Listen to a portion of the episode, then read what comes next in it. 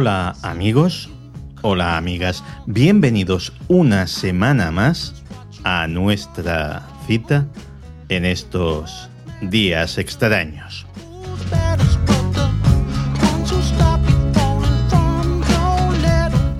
Os tengo que confesar que hace tiempo que leo la Biblia. Y puede que sea una afirmación chocante viniendo de alguien que, como sabéis, no es creyente.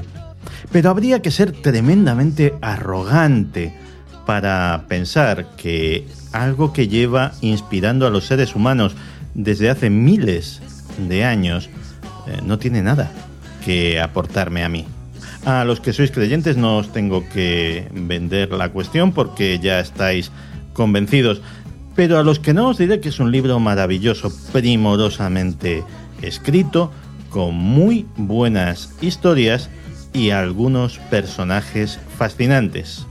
Hay uno de ellos, concretamente, Abraham, que demuestra tener unas agallas y una presencia de ánimo de las que muchos deberíamos de aprender en la actualidad.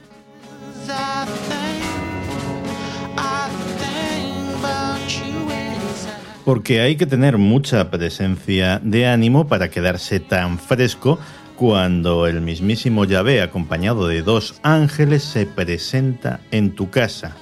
Se presenta en tu casa y te cuenta que está haciendo una paradita mientras va de camino hacia Sodoma y Gomorra para arrasar la ciudad hasta sus cimientos.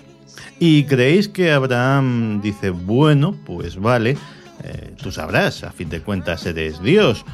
No, no, ¿qué va? Le replica casi le recrimina su actitud diciéndole que cómo va a hacer eso cuando puede haber personas justas, personas sin culpa de nada en la ciudad. Porque podría haber 50 de esas personas inocentes perfectamente. Así que ya ve que debía de tener un buen día. Dijo, vale, si hay 50 justos en Sodoma, perdono a la ciudad. Y penséis que el bueno de Abraham, que estaba hablando ni más ni menos que con Dios, se conformó con esta victoria. ¿Qué va? Empezó a regatearle. Que si son 40, y si son 30, y 20, y al final consiguió rebajar la cifra hasta 10. 10 justos, 10 inocentes.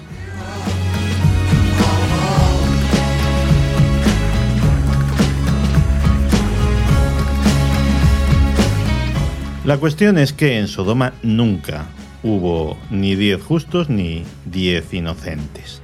Y toda la valentía y toda la sagacidad y todo el esfuerzo negociador de Abraham le debió de parecer muy divertido a Yahvé porque él era omnisciente, él lo sabía todo, él sabía exactamente cuántos justos había en la ciudad. Pero aún así le dejó hacer, durante unos minutos le permitió que se hiciera la ilusión de que sus palabras podían marcar la diferencia, de que podía cambiar las cosas, que podía salvar a la ciudad de la lluvia de fuego que iba a caer sobre ella.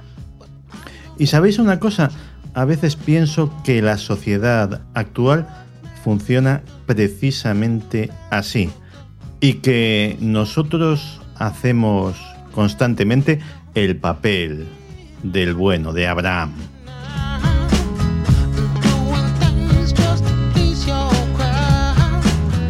Porque cosas como las redes sociales, cosas como el votar cada cuatro años, nos hacen como Abraham tener la ilusión de marcar la diferencia, de poder cambiar las cosas. Y creo que hay por ahí un Yahvé que tiene como el de la Biblia las cartas marcadas. Porque si no, ¿cómo se explica que la gente de a pie, que tú y que yo, tengamos problemas muy reales, muy concretos, muy sólidos, y sin embargo buena parte del discurso público, tanto en los medios de comunicación como en el Parlamento, como en las redes sociales, estén centrados en lo simbólico. De repente nos importan mucho los símbolos, los monumentos, las banderas, la corona, los homenajes y hasta las canciones de Mecano, que si alguien nos dice a mí y a mis colegas en plena puncarrada ochentera que las canciones de Mecano iban a ser motivo de escándalo, la carcajada se hubiese oído en la luna. Y sin embargo, conozco de primera mano a gente, y si alguno me está oyendo, que me disculpe, que anda muy activo con todas estas cuestiones simbólicas y sin embargo nunca le he oído decir ni palabra sobre el hecho de que tenga un trabajo precario, un futuro incierto y le sea absolutamente imposible desarrollar cualquier tipo de proyecto de vida a largo plazo. Así que sí, empiezo a ser de la opinión de que hay alguien que juega con las cartas marcadas y que tiene mucho interés en que creamos que nuestra opinión importa, que podemos marcar la diferencia, que podemos cambiar las cosas, pero eso sí, siempre en los asuntos simbólicos. Porque de los problemas de verdad, de los que pueden marcar la diferencia en nuestra calidad de vida, de esos ya se encargan los de siempre. Comenzamos.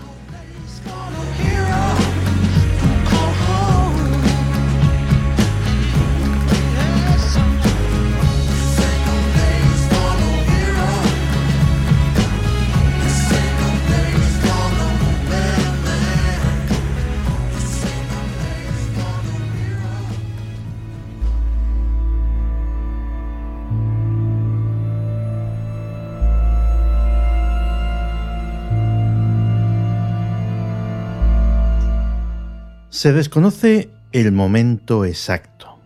Fue hace aproximadamente 5.500 años. No sabemos el nombre ni las circunstancias en que alguien inventó la rueda. Parece una cosa sencilla, ¿verdad? Una pieza redonda unida a un eje. Ya está, no tiene más ciencia ni más misterio, pero aquello cambió para siempre la historia de la humanidad. Habíamos creado la primera máquina. Muy sencilla, pero habíamos dado un salto cualitativo, porque hasta entonces lo que usábamos era herramientas. Y hombre, eso está muy bien, es un gran logro evolutivo, pero hasta hay algunos animales que utilizan herramientas. Pero máquinas, máquinas solo las construimos nosotros. Y con la rueda, con la misma rueda que se sigue utilizando hoy en día para multitud de aplicaciones, comenzó una carrera tecnológica que no se detendrá mientras nuestra especie exista. La usamos para transportarnos y para transportar nuestras cargas, como polea para levantar grandes pesos. Con ella comenzó la industria, la primera industria, la de la alfarería. Y desde entonces no dejamos de fabricar máquinas, catapultas, molinos de viento, telares. Las máquinas eran la civilización, significaban progreso y bienestar. En el siglo XX, sin darnos cuenta, nuestra relación con las máquinas se hizo tan íntima que empezamos a llevar una perpetuamente pegada al cuerpo, una que empieza a estar en desuso, el reloj de pulsera decenas de minúsculas ruedecitas en movimiento que, de forma casi tiránica, marcaban el ritmo de nuestras vidas. En 1958, el ser humano dio un salto cualitativo gigantesco en su relación con las máquinas. En ese año se implantó el primer marcapasos y las máquinas ya no las llevábamos pegadas al cuerpo, sino dentro de él marcando el ritmo de nuestro corazón. Fue el primer paso de la fusión del hombre y la máquina, tal vez algo que estaba destinado a ocurrir inevitablemente. Ese día, ese día de 1958, nació el cyborg.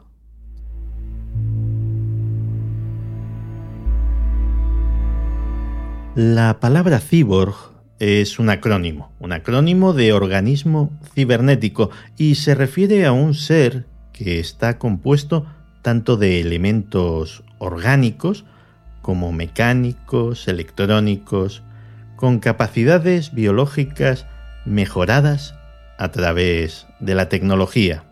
Es un individuo en parte ser humano y en parte máquina. Y al principio, cuando nació el concepto en la década de 1960, pues este se utilizaba para ciencia muy especulativa o como elemento recurrente de la ciencia ficción. Pero estamos en 2018 y hay muchos cyborgs caminando entre nosotros. Puede que tú seas uno de ellos, porque a ese primer marcapasos le siguieron muchos elementos que han salvado la vida o mejorado la existencia de multitud de seres humanos. Los implantes cocleares que permiten oír a personas que hasta ese momento hubiesen sido irremediablemente sordas, lentes artificiales implantados en los ojos, implantes dentales permanentes para reemplazar dientes perdidos, los ya citados marcapasos, con la inclusión mucho más reciente de desfibriladores cardíacos, bombas de insulina. Cada nueva generación de estos aparatos hace parecer las anteriores toscas y primitivas. Las nuevas prótesis electrónicas ya prometen no solamente devolver la funcionalidad a los miembros perdidos, sino incluso recuperar el sentido del tacto a las personas amputadas. Y esto es solo el comienzo. Los avances en ingeniería de materiales, nanotecnología, baterías, inteligencia artificial prometen un futuro de integración cada vez mayor entre el hombre y la máquina. ¿A qué nos conduce todo esto? Nadie lo sabe. Ha habido visionarios que se han asomado al futuro. Posiblemente el libro más revelador o imprescindible para leer sobre este tema sea Cyborgs Innatos del catedrático de la Universidad de Edimburgo Andrew Clark. Este intelectual nos habla de que en el futuro ya no hablaremos ni siquiera de cyborgs, de simples combinaciones del tejido vivo con cables, sino de simbiontes, sistemas en los cuales la parte biológica y la circuitería no biológica será indistinguible. Formará parte cada una de un único ser indivisible e integrado.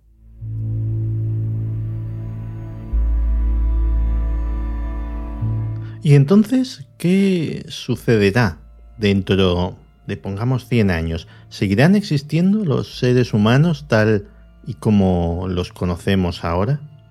Es posible que parte de la respuesta la tenga uno de los mayores expertos en el tema actualmente, el profesor Kevin Warwick. El profesor Warwick es experto no solamente porque haya dedicado buena parte de su carrera al estudio y a la reflexión sobre estos temas, sino porque desde 1998 ha estado experimentando con su propio cuerpo. Al principio eran cosas no especialmente espectaculares, nada que no podamos hacer con nuestra tarjeta de crédito o con nuestro smartphone. Se implantó chips que le permitían pues pagar la cuenta del restaurante, abrir la puerta de su domicilio o manipular las luces de su habitación.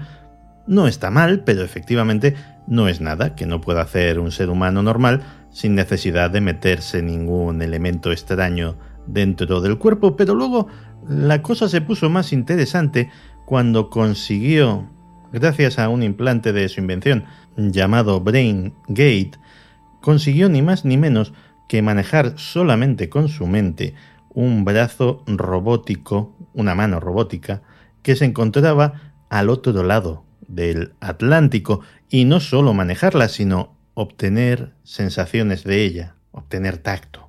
Ahondando en esta tecnología, se podría llegar incluso a manejar todo un cuerpo robótico, a distancia. No estaría mal, ¿verdad? Poder viajar a países lejanos o vivir experiencias peligrosas sin moverte del sillón de tu casa.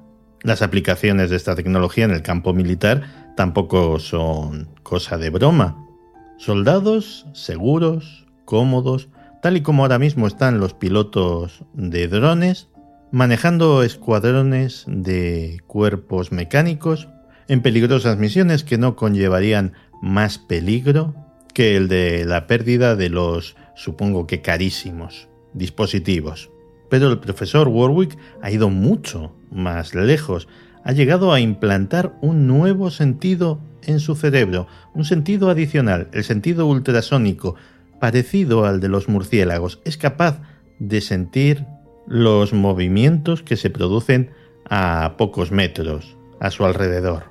Podemos decir que con esos experimentos se ha convertido en el primer humano aumentado sin que haya una necesidad médica para ello. En el primero. Y conociendo como conocemos al ser humano, es utópico pensar que tarde o temprano no habrá muchos más.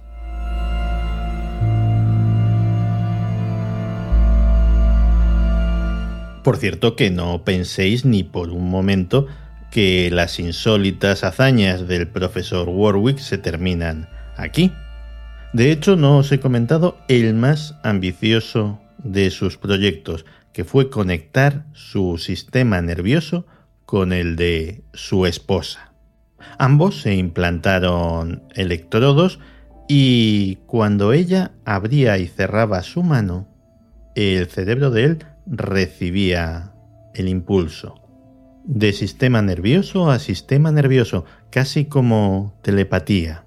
Y parece que hemos dado de momento con el límite, porque según el profesor Warwick, existe la tecnología, podríamos ser capaces ahora mismo de conectar dos cerebros humanos a distancia, pero él de momento dice no querer traspasar ese límite porque le asusta, le parece peligroso y le parece que las implicaciones filosóficas y los resultados son demasiado grandes como para planteárselo. Lo cual está muy bien, el profesor Warwick demuestra tener ética y demuestra tener escrúpulos, pero yo me pregunto, en esos laboratorios secretos que tú y yo sabemos que existen en bases subterráneas, financiados con fondos multimillonarios por los gobiernos de las grandes potencias, ¿creéis que allí habrá la misma ética y los mismos escrúpulos? ¿Y las grandes corporaciones? ¿Creéis que limitarán su investigación y desarrollo a esos casos en los que sencillamente el añadir tecnología al cuerpo o la mente humanos sirva tan solo para ayudar a pacientes cuya vida o cuya calidad de vida corra peligro sin ese soporte? Y si los cyborgs empiezan a ser una realidad tecnológica más allá de la ciencia ficción o más allá de la excepción que supongan uno, dos, tres, diez casos aislados, en ese caso pasará como siempre y la legislación, las leyes estarán muy por detrás de la realidad que impone la tecnología. Bueno, a lo mejor esto no sucede porque ya hay gente pensando en ello.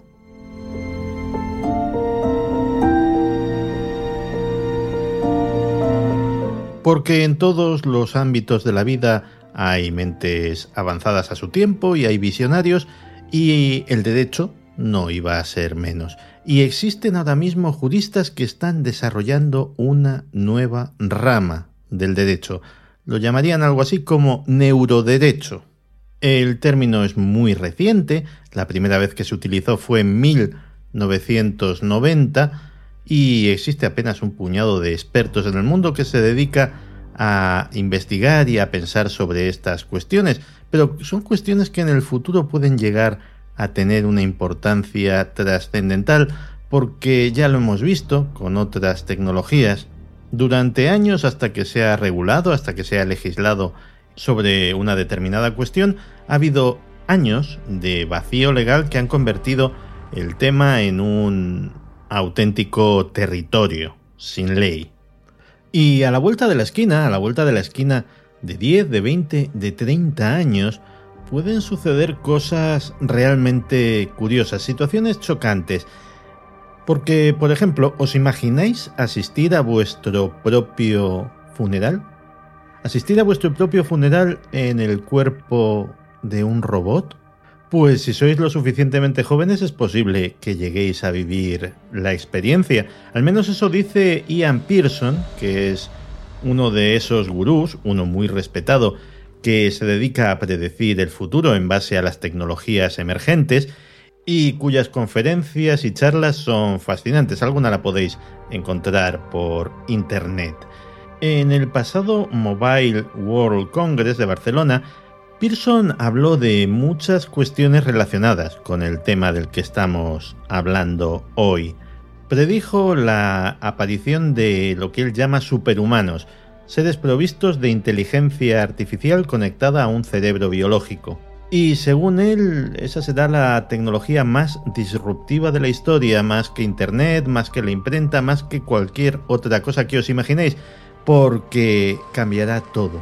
Los cocientes intelectuales superiores a 150 dejarán de ser la excepción reservada a los genios y se convertirán en la norma.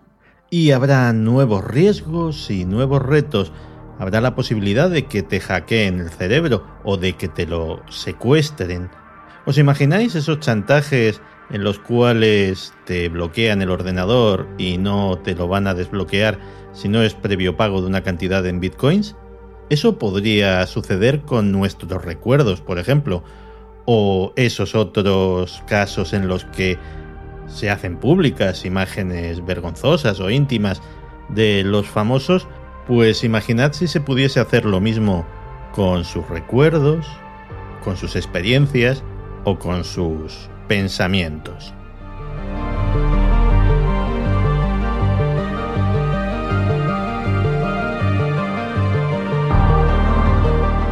Pero para Ian Pearson, que insisto, es un prestigioso escritor, conferenciante y consultor para grandes compañías, es decir, no es ningún chalado, pues para Pearson estos riesgos son mínimos en comparación con los beneficios. ¿Y cuáles serían los beneficios?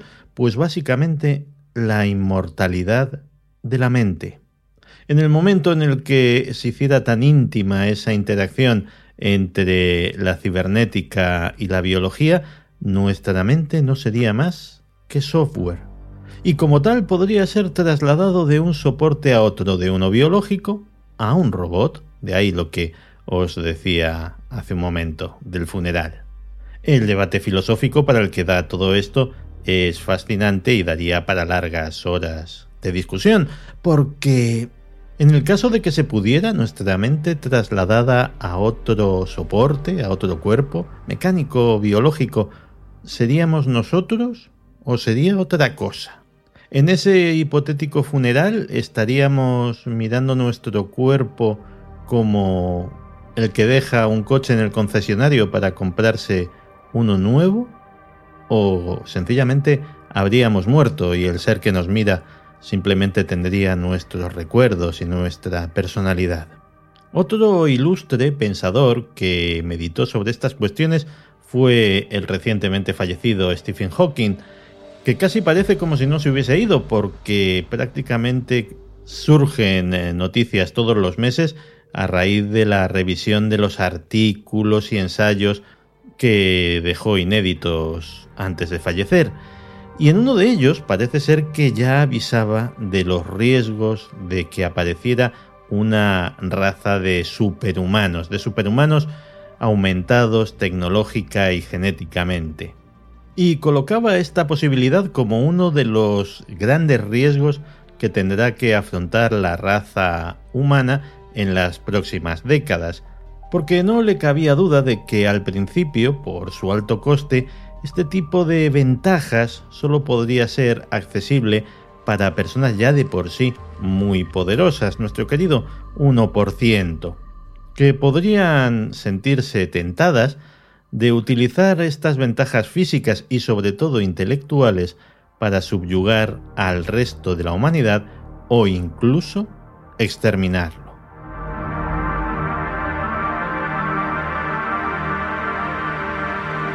Pero no todos los expertos que actualmente trabajan en este tema lo hacen desde un punto de vista teórico. hay algunos que trabajan en la práctica, como por ejemplo el doctor Justin C. Sánchez, profesor de Ingeniería Biomédica y Neurociencia de la Universidad de Miami. Su trabajo actualmente consiste en decodificar cómo el cerebro manda órdenes al cuerpo, cómo maneja nuestra mente esta máquina biológica maravillosa. Su propósito es noble, su propósito es conseguir que alguien, gracias a los implantes que está desarrollando, conseguir que alguien deje para siempre la silla de ruedas y consiga andar y moverse de forma normal. Piensa y con razón que nadie debería ser prisionero dentro de su propio cuerpo y que ahora tenemos la oportunidad de conseguirlo al alcance de la mano. Pero el doctor Sánchez también trabaja con DARPA, la Agencia de Proyectos Avanzados de Investigación de la Defensa, y a DARPA lo de hacer andar a aquellos que se encuentran paralizados le parece muy bien, pero seguramente quiera algo más. A veces los planes de DARPA parecen utópicos o parecen demasiado ambiciosos, pero no tenemos que olvidar que fue el lugar donde se creó Internet y que es un lugar donde se opera bajo normas distintas a las de la ciencia habitual. No hay trabajos revisados por pares, el dinero fluye alegremente, todo ocurre en el mayor de los secretos y nadie se siente especialmente obligados por cuestiones de ética o de deontología. DARPA apenas tiene algo más de 200 empleados, pero esos 200 empleados controlan a más de mil empresas y laboratorios subcontratados. A fin de cuentas es la mejor manera de que si algo sale mal no ocurra en instalaciones del gobierno.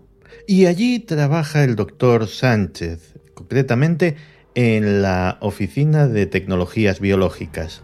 Su trabajo es clasificado, lo que no es óbice para que en algunas ocasiones salga en vídeos promocionales de DARPA enseñando orgullosos sus miembros cibernéticos desarrollados para ser controlados simplemente con el pensamiento y de los que ya se han beneficiado muchas personas amputadas. Pero también habla de sus objetivos a largo plazo, de conseguir, por ejemplo, interfaces para que el pensamiento y los conocimientos puedan ser transmitidos directamente de un cerebro a otro.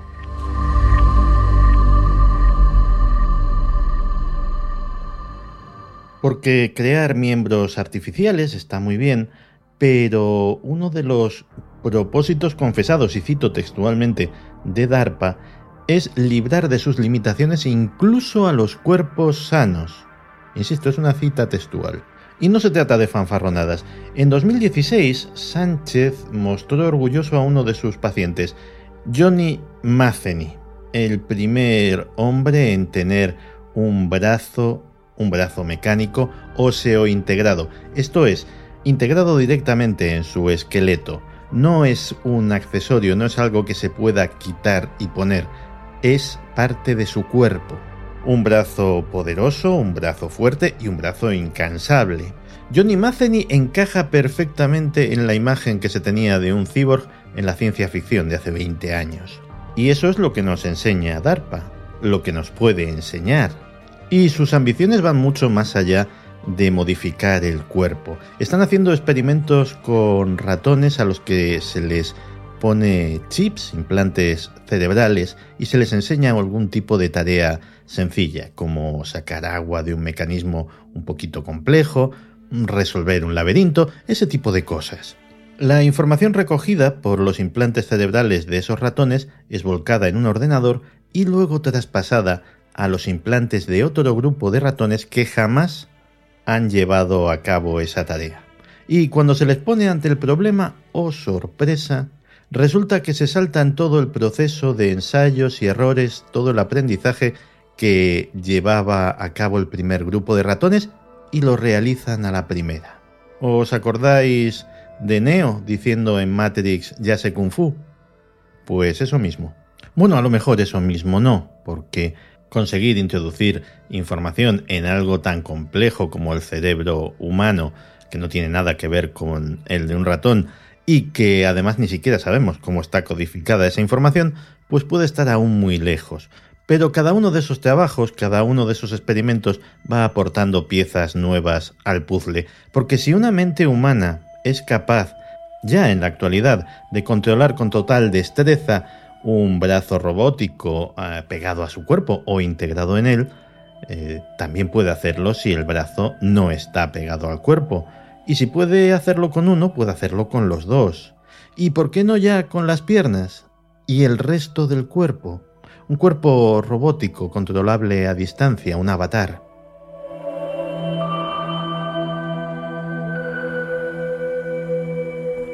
En el sector público y en el privado se ha desatado una auténtica carrera, casi equiparable a la antigua carrera espacial, por conseguir desarrollar el elemento que nos conducirá a todo este mundo nuevo de los cyborgs. El interfaz neural, lo que permitirá al cerebro conectarse y controlar tecnologías de todo tipo. Está Galvani Bioelectronics, que es una compañía a medias entre el conglomerado farmacéutico GlaxoSmithKline y Google. Kernel, una compañía creada por Ted Berger, el del experimento de las ratas que os contaba hace un momento. Elon Musk, que es el perejil de todas las salsas tecnológicas, ha creado su propia compañía, Neuralink, y se sabe que en el mítico edificio 8 de Facebook también se está trabajando en esto. Es una carrera y el premio no es en absoluto menor. El que lo consiga cambiará el mundo y se hará inmensamente rico durante el proceso. Porque de lo que se trata aquí es de ser el primero, la punta de lanza en la creación de lo que ya los expertos denominan el ser humano 2.0. Y se dice que en esta carrera nadie está mejor colocado que Google, porque cuenta con recursos humanos y económicos inmensos, pero también porque es una compañía que desde sus orígenes está orientada hacia el transhumanismo. No en vano, en 2012, la empresa contrató como jefe de ingeniería ni más ni menos que a Ray Kurzweil, el padre del término singularidad, transhumanista convencido y uno de los principales propagandistas a nivel mundial de la integración entre hombres y máquinas. El concepto detrás de Neuralink, la empresa de Elon Musk, es levemente diferente. Musk teme que la inteligencia artificial termine usurpando el poder al ser humano y ve como solución única que el ser humano tenga las mismas capacidades o capacidades muy superiores que las máquinas a las que pretende dominar. Y sabéis una cosa, unos y otros están poniendo mucho dinero en este tipo de tecnologías, pero sobre todo están poniendo mucho dinero y mucho esfuerzo a la hora de promocionarlas, a la hora de que influyentes medios de comunicación, en la revista Forbes salió un artículo sobre el tema hace apenas unos días, nos hablen de las bondades de la humanidad aumentada, de las bondades de convertirse en un cyborg.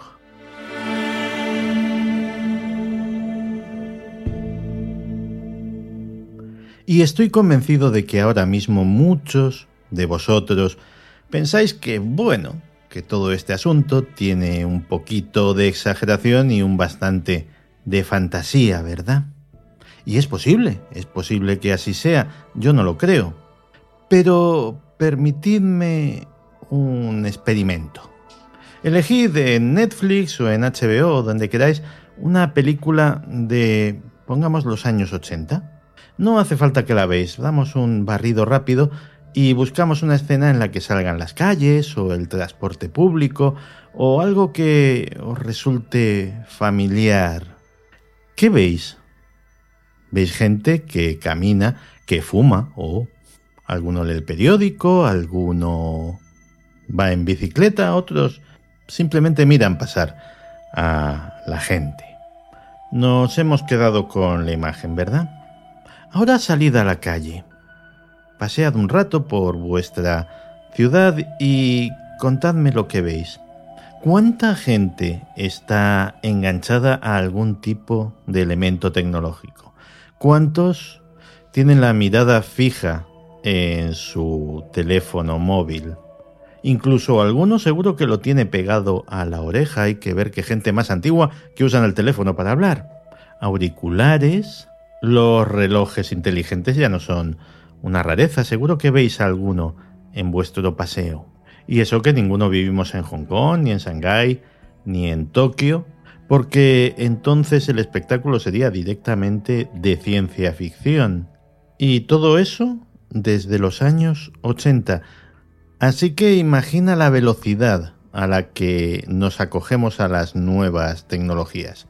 Y puede que no, puede que tú no, puede que incluso tus hijos no, y ahí no pondría yo la mano en el fuego. Pero vamos a irnos a tus hipotéticos nietos.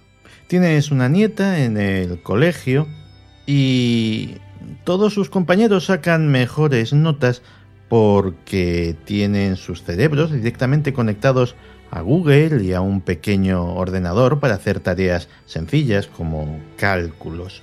Encima se comunican entre ellos, la excluyen gracias a su telepatía wifi. Y ahí tienes a tu pobre nieta sentada en un rincón, aislada socialmente y intentando memorizar todo el trabajo que sus compañeros hacen sin ningún esfuerzo.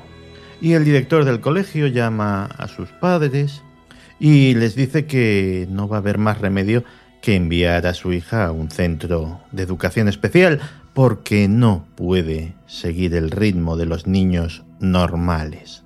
¿Y qué creéis que harán esos padres? Esos padres que aman a su hija por encima de todas las cosas. ¿Qué decisión creéis que tomarán? Mi apuesta es que esa niña terminará siendo otra humana 2.0, siendo otro cyborg. Y por fin será feliz y se sentirá integrada, al menos de momento.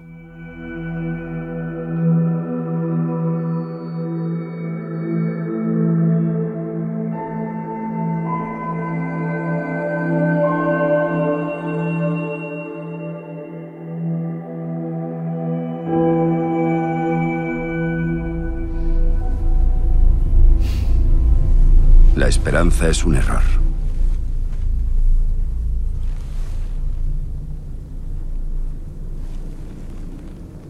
Si uno no arregla lo que está roto, se vuelve loco. Son días extraños con Santiago Camacho.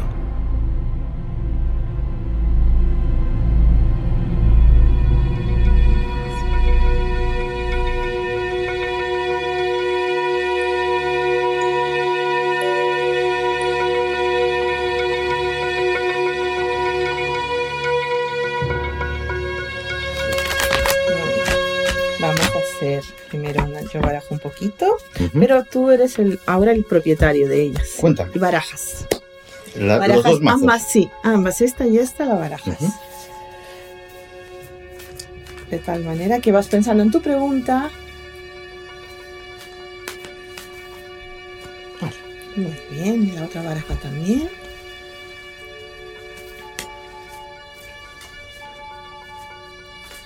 Estupendo. Perfecto, mira, ahora te voy a pedir que un momentito pongas tus dos manos encima.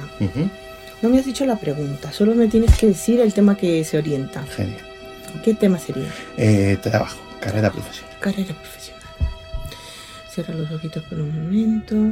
Esto es una pequeña meditación que la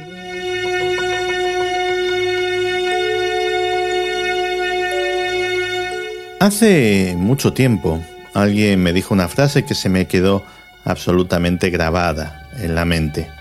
Me dijo, adivinar, adivinar es imaginar con justeza. Es cierto, el adivino es aquel que consigue imaginar cómo es el futuro, que nos aguarda. Hasta hace muy poco, desde el punto de vista de la ciencia, Esto era una absoluta locura, un completo sinsentido. Pero los experimentos en retrocausalidad, en física avanzada, en neurociencia, por lo menos han abierto la puerta de la duda. Yo siempre he creído que el universo nos da pistas todos los días, que si estás con los ojos abiertos y la mente dispuesta, puede que tengas pequeñas pistas sobre por dónde van a ir los acontecimientos venideros. A lo largo de la historia el ser humano ha intentado también crearse herramientas, elementos que le ayuden a imaginar con justeza, como decíamos antes. Y uno de los más conocidos, de los más atractivos, es la baraja del tarot. Algo que resulta sumamente atrayente por sus imágenes alegóricas, por el aura de misterio que desprende. Y estamos en casa de Magali Vargas, que como habéis oído me acaba de hacer una demostración en vivo de cómo funciona esto. Estamos en casa de Magali Vargas, que es una gran experta en este asunto, pues para hablar de eso mismo, del tarot. Magali, bienvenida a Días Extraños y comenzamos con una pregunta yo creo que básica. ¿De dónde salen estas cartas que hemos estado manejando hace un momento? El primer misterio es su origen porque tenemos pistas de Europa alrededor de 1370, el siglo XIV aparecieron en Europa.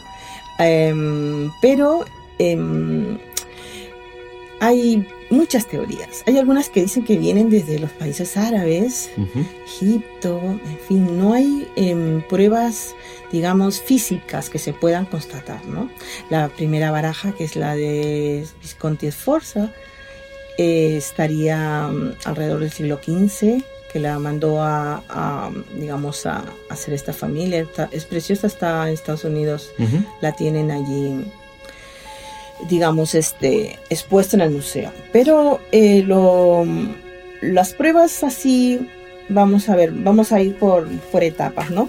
Hay incluso em, la teoría, bueno, más mm, que más estamos barajando sobre, sobre ellas es que eh, se le atribuye a Antoine Cotte-Gibelin eh, una especie de em, estudioso de la época en Francia, que allí en París eh, él mismo le dio ese sentido, descubrió ese sentido filosófico que podían tener todos los arcanos mayores y les propuso este, este fundamento de vida, porque al final el tarot es como si fuera una especie de, de de Biblia, de tu existencia, ¿no? Porque podemos ver en él desde el inicio de la primera carta del loco, que es el cero, em, las teorías sobre la evolución del tarot evolutivo hablan del viaje del héroe, que están reflejadas en cada una de las cartas, ¿no? Hay todo el proceso de desde la carta 1 del mago hasta la de la carta 21, que es el mundo, un proceso de individuación del individuo que, que hacemos cada uno de nosotros en nuestra vida, ¿no?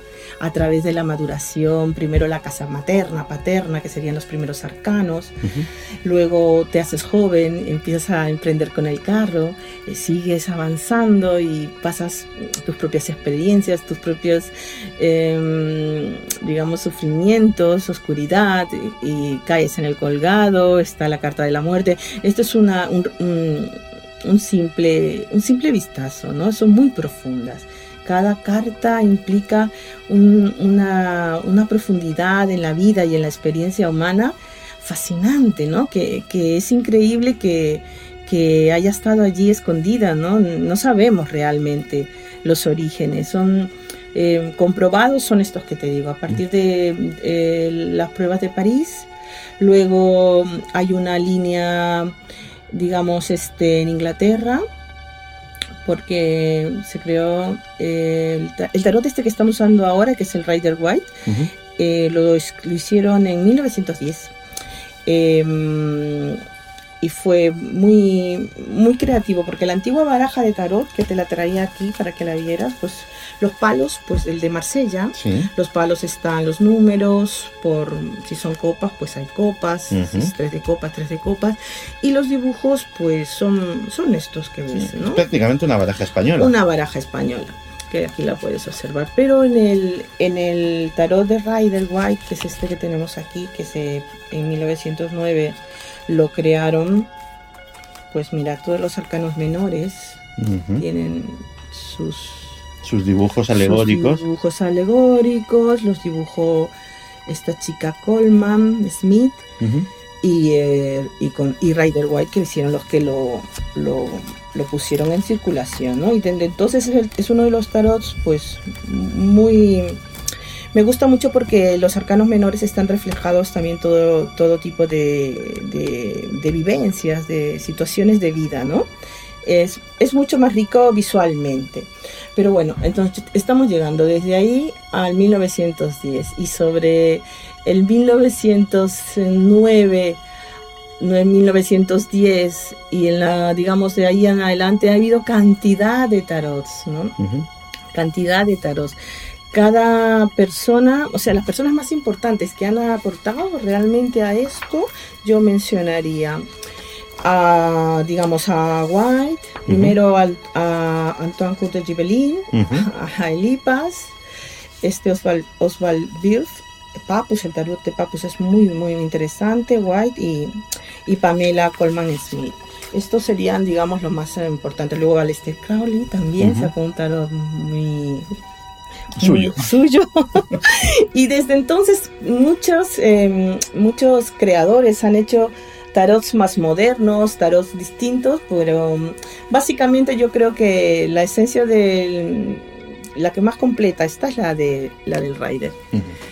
Luego hay gente que adora el de Marsella, Jodorowsky ha actualizado la baraja de Marsella con los símbolos más originales y está muy bien también. Pero a mí no me comunican tanto los arcanos menores como me comunican los arcanos eh, de la baraja Rider. ¿no? Ujú. No. Es mi preferida, pero eso va en gustos como en todo. Y luego, recientemente estuve en, una, en el Ateneo, en una presentación de, de una mm, fantástica taróloga que se llama Victoria Braojos Ujú. y nos estuvo comentando la historia de en España, porque en España mm, no teníamos así reconocido un tarot Ujú. que- original. Y este tarot, que es el tarot em, catalán, que mira, te lo voy a enseñar, que este es un facsímil que se lo he comprado a ella. Mira lo bonito que es. Sí, que es bonito. Fue creado pues aquí por, por un- por unas investigaciones que ha hecho ella sola, muy bien, ha hecho un- dos años de investigación, estuvo contando, y lo ha creado Teodomiro Moreno y Durán, que se Oh. hacía llamar el doctor Murne, que es uno del... eh, él era em, ensayista que, em, y estuvo con la generación del 98, con Valle Inclán, con toda esa gente, y tenía muchos seudónimos porque trabajaba en muchas cosas, era una especie de sabio creativo. Y mira, se creó su propia baraja, que esta sería la primera baraja española, reconocida actualmente, porque no había así ninguna originaria de aquí. Y eso como historia es más o menos en lo que nos estamos moviendo, ¿no? Y sobre estas barajas variadas que existen, pues estamos básicamente desenvolviéndonos.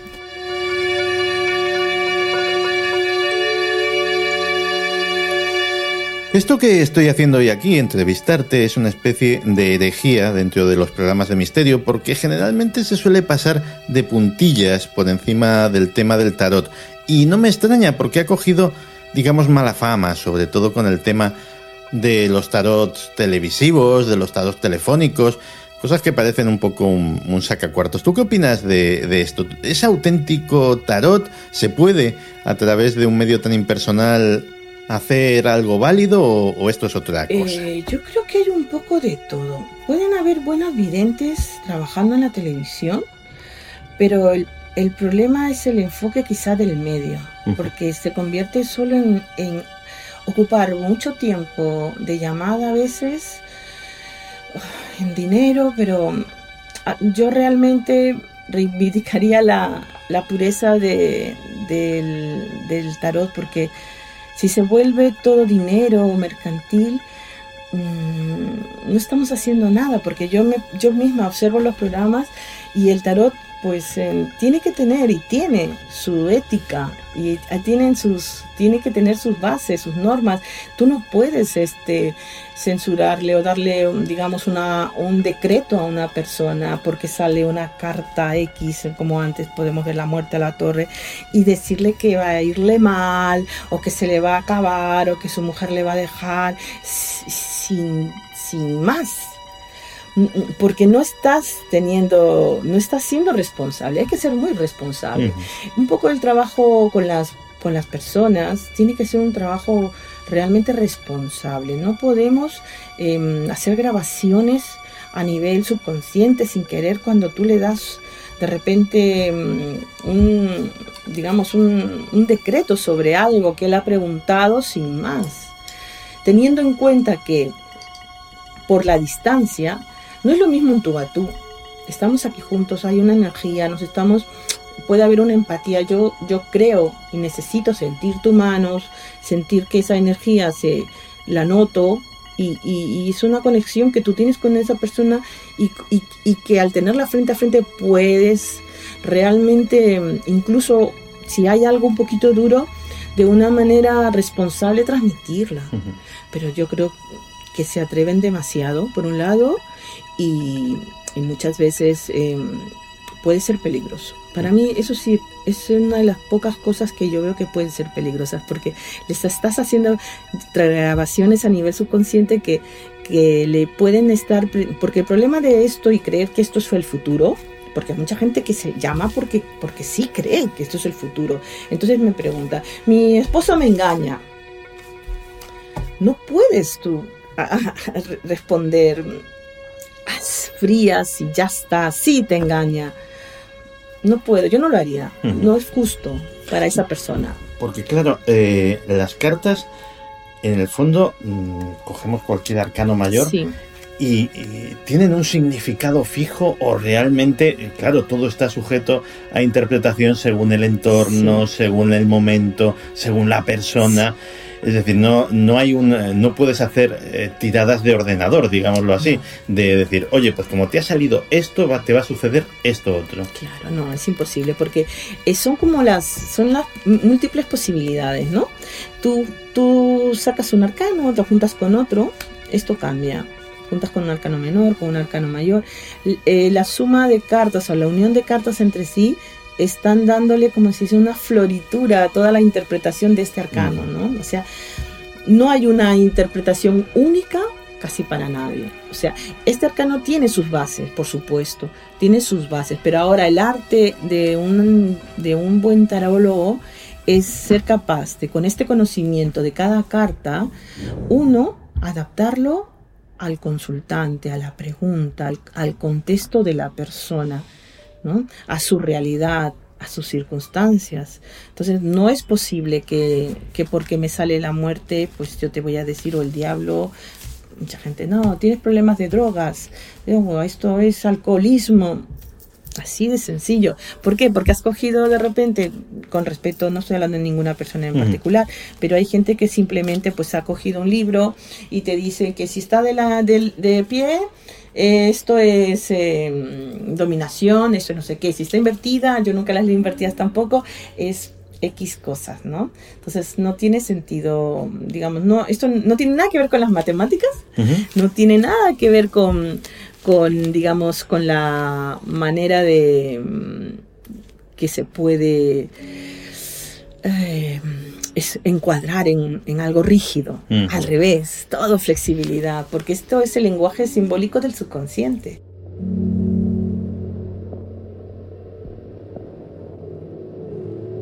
Te he cogido al vuelo una frase y decías, hay gente que esto se cree que es el futuro, de lo cual deduzco que tú no crees que esto sea el futuro. Entonces, ¿qué es? Esto es un análisis de tu presente. Entonces, es un análisis de tu presente que puede tener una, la base más fuerte que es el, en tus experiencias pasadas. Tus experiencias pasadas te han traído aquí ahora. Entonces, eso es muy importante. De lo que tú hagas ahora, van a depender tu futuro. Entonces, si somos capaces de analizar entre tú y yo, ¿no? ¿Qué cosas te han traído aquí? ¿Y hacia dónde quieres ir? Entonces, es como proyectar hacia el futuro. Podemos proyectar. Eso es fantástico porque tú dices, y para eso son unas grandes aliadas, ¿no? Como ahora mismo hemos visto en la tirada. Si tú sigues haciendo las cosas con la carta de los enamorados, que es una decisión de todo corazón, con esa suma sacerdotisa que, que te decía que, que era todos tus conocimientos profundos, tu intuición estaba puesta en ello, que tenías toda la, el, digamos, la fuerza, la energía para realizar eso. Entonces, está diciéndote que estás en esa proyección, solo podías llegar a esa carta de éxito, a la estrella, al sol.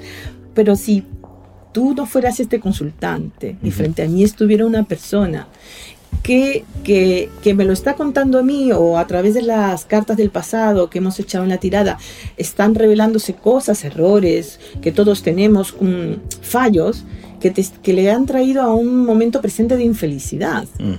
Entonces, básicamente es como decir, vale, tenemos que analizar, ¿no? Entonces, tú dices, vengo con una vida complicada, vengo con unos problemas bastante difíciles y quiero saber cómo me va a ir en el futuro. Ese es el error de la persona, claro. ¿no? Como si cómo me va a ir es, es un festival de asuntos externos a él que empiezan a enrollarse y que le van a proyectar una vida o peor o mejor o regular. Entonces, la idea es, es primero, a ver, ¿dónde estás? ¿Por qué? O sea, más importante es el presente, es decir, ¿qué te ha llevado aquí, a este error, a esta infelicidad o a este desamor o a esta frustración laboral? Que entonces valorar ese análisis profundo de su, de su vida pasada y presente nos va a ayudar a proyectarle hacia un futuro mejor. Porque todo lo que queremos realmente cuando las personas te vienen a consultar, quisieran que te les dijeras que les va a ir todo maravilloso, que les va a tocar la lotería o que a quien ellos quieren van a tener éxito en el trabajo, van a tener éxito, pero quizás no se están dando cuenta de los fallos que están teniendo que no les están permitiendo llegar a, a esos a esos este niveles de éxito. Yeah. El problema es que las personas muchas veces no, no somos capaces de visualizar, la, digamos, en profundidad a uno mismo, ¿no?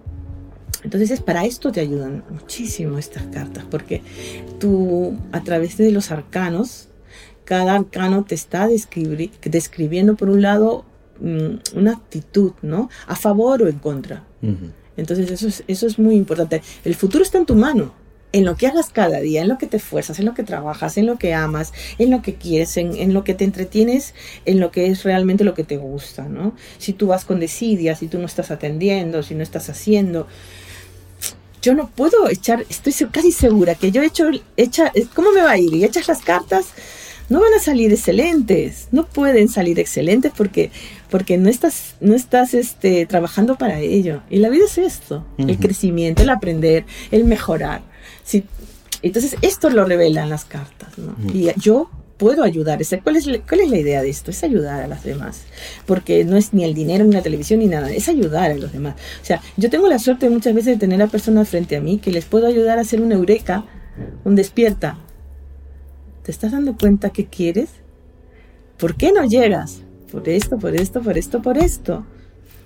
En cuanto empieces a cambiar eso, todo va a cambiar y va a ser como tú esperas, ¿no?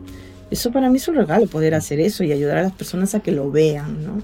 Que lo Muchas vean. veces la, la, respuesta que buscan ya la tienen y simplemente las cartas eh, sí. se la muestran. Sí, son un espejo del alma de la persona realmente. Eso es lo que es el tarot, un espejo del alma, un lenguaje simbólico que te va a despertar en tu interior incluso todo lo que ocultas de ti mismo, ¿no?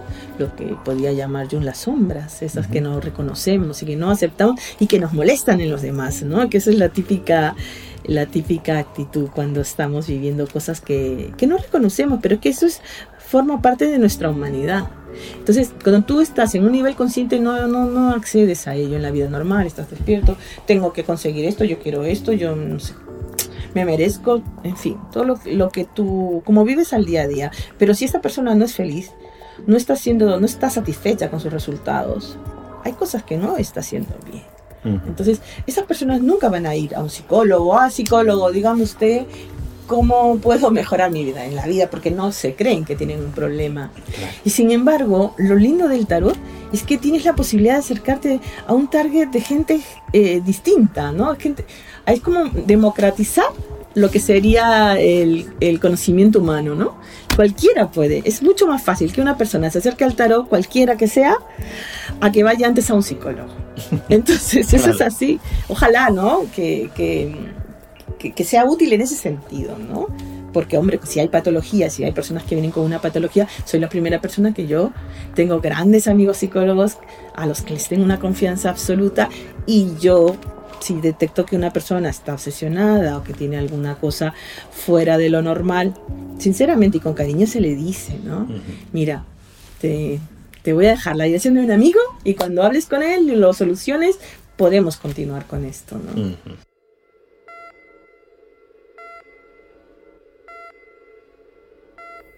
Magali, permíteme una pregunta personal.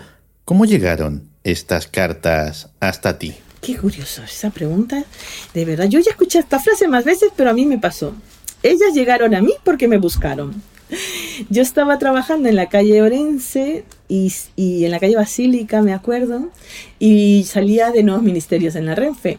Entonces cortaba por el corte inglés siempre para quitarme la esquinita y llegar antes al trabajo. Lo uh -huh. hacía todos los días, te lo juro, de ir y de volver.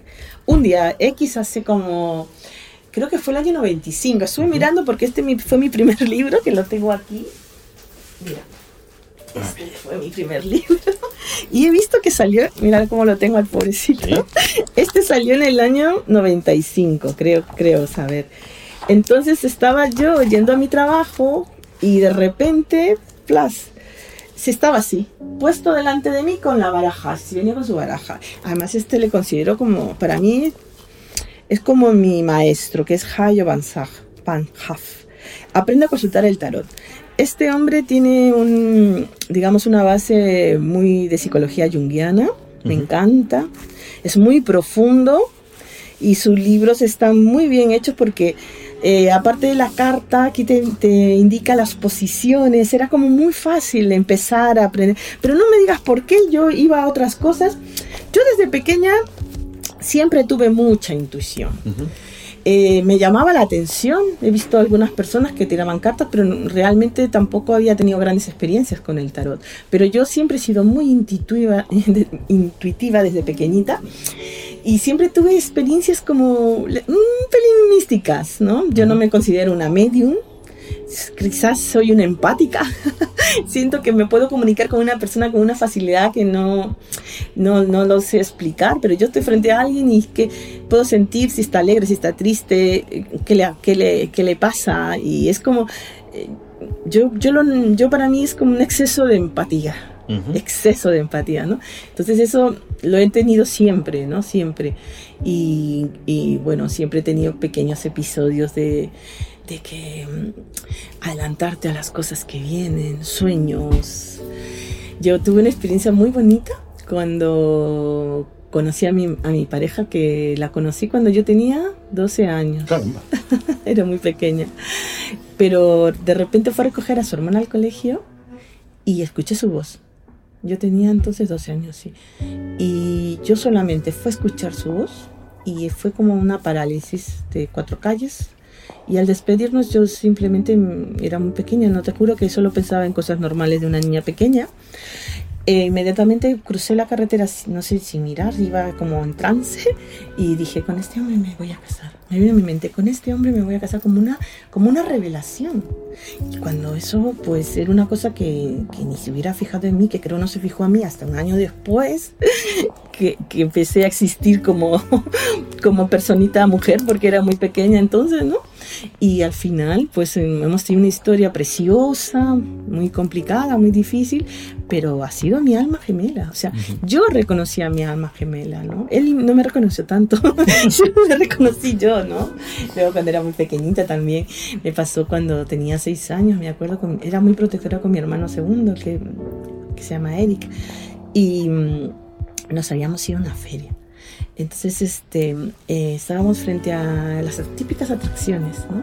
Y mi hermanito quería, a- mis padres nos habían dado una propina y nos habíamos ido al barrio. Y allá en Perú, soy de Lima, Perú. bueno, yo soy chalaca, del Callao.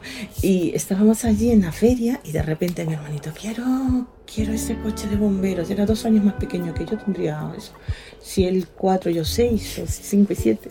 Y quiero el coche. Yo me quedaba, lo poco que me quedaba, cogí, compré el billete, ¿no? Que había que ser... Eso típico que compras un, un boleto y luego hace una ruleta y si sale, ¿no? Tu número corresponde. Pues entonces yo me puse delante de ese camión de bomberos así con toda mi concentración. Quiero el coche, quiero el coche, quiero el coche. Y pum, paró el coche. Anda. Sí, pero así cosas raras me han pasado siempre. Cuando yo he deseado una cosa con una profundidad, las consigo.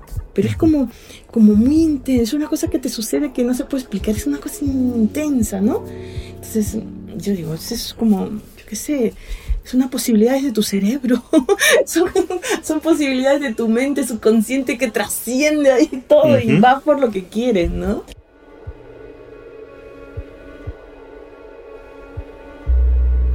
Pues todo esto que me cuentas me lleva a la siguiente pregunta, Magali, porque ¿quién es el que habla?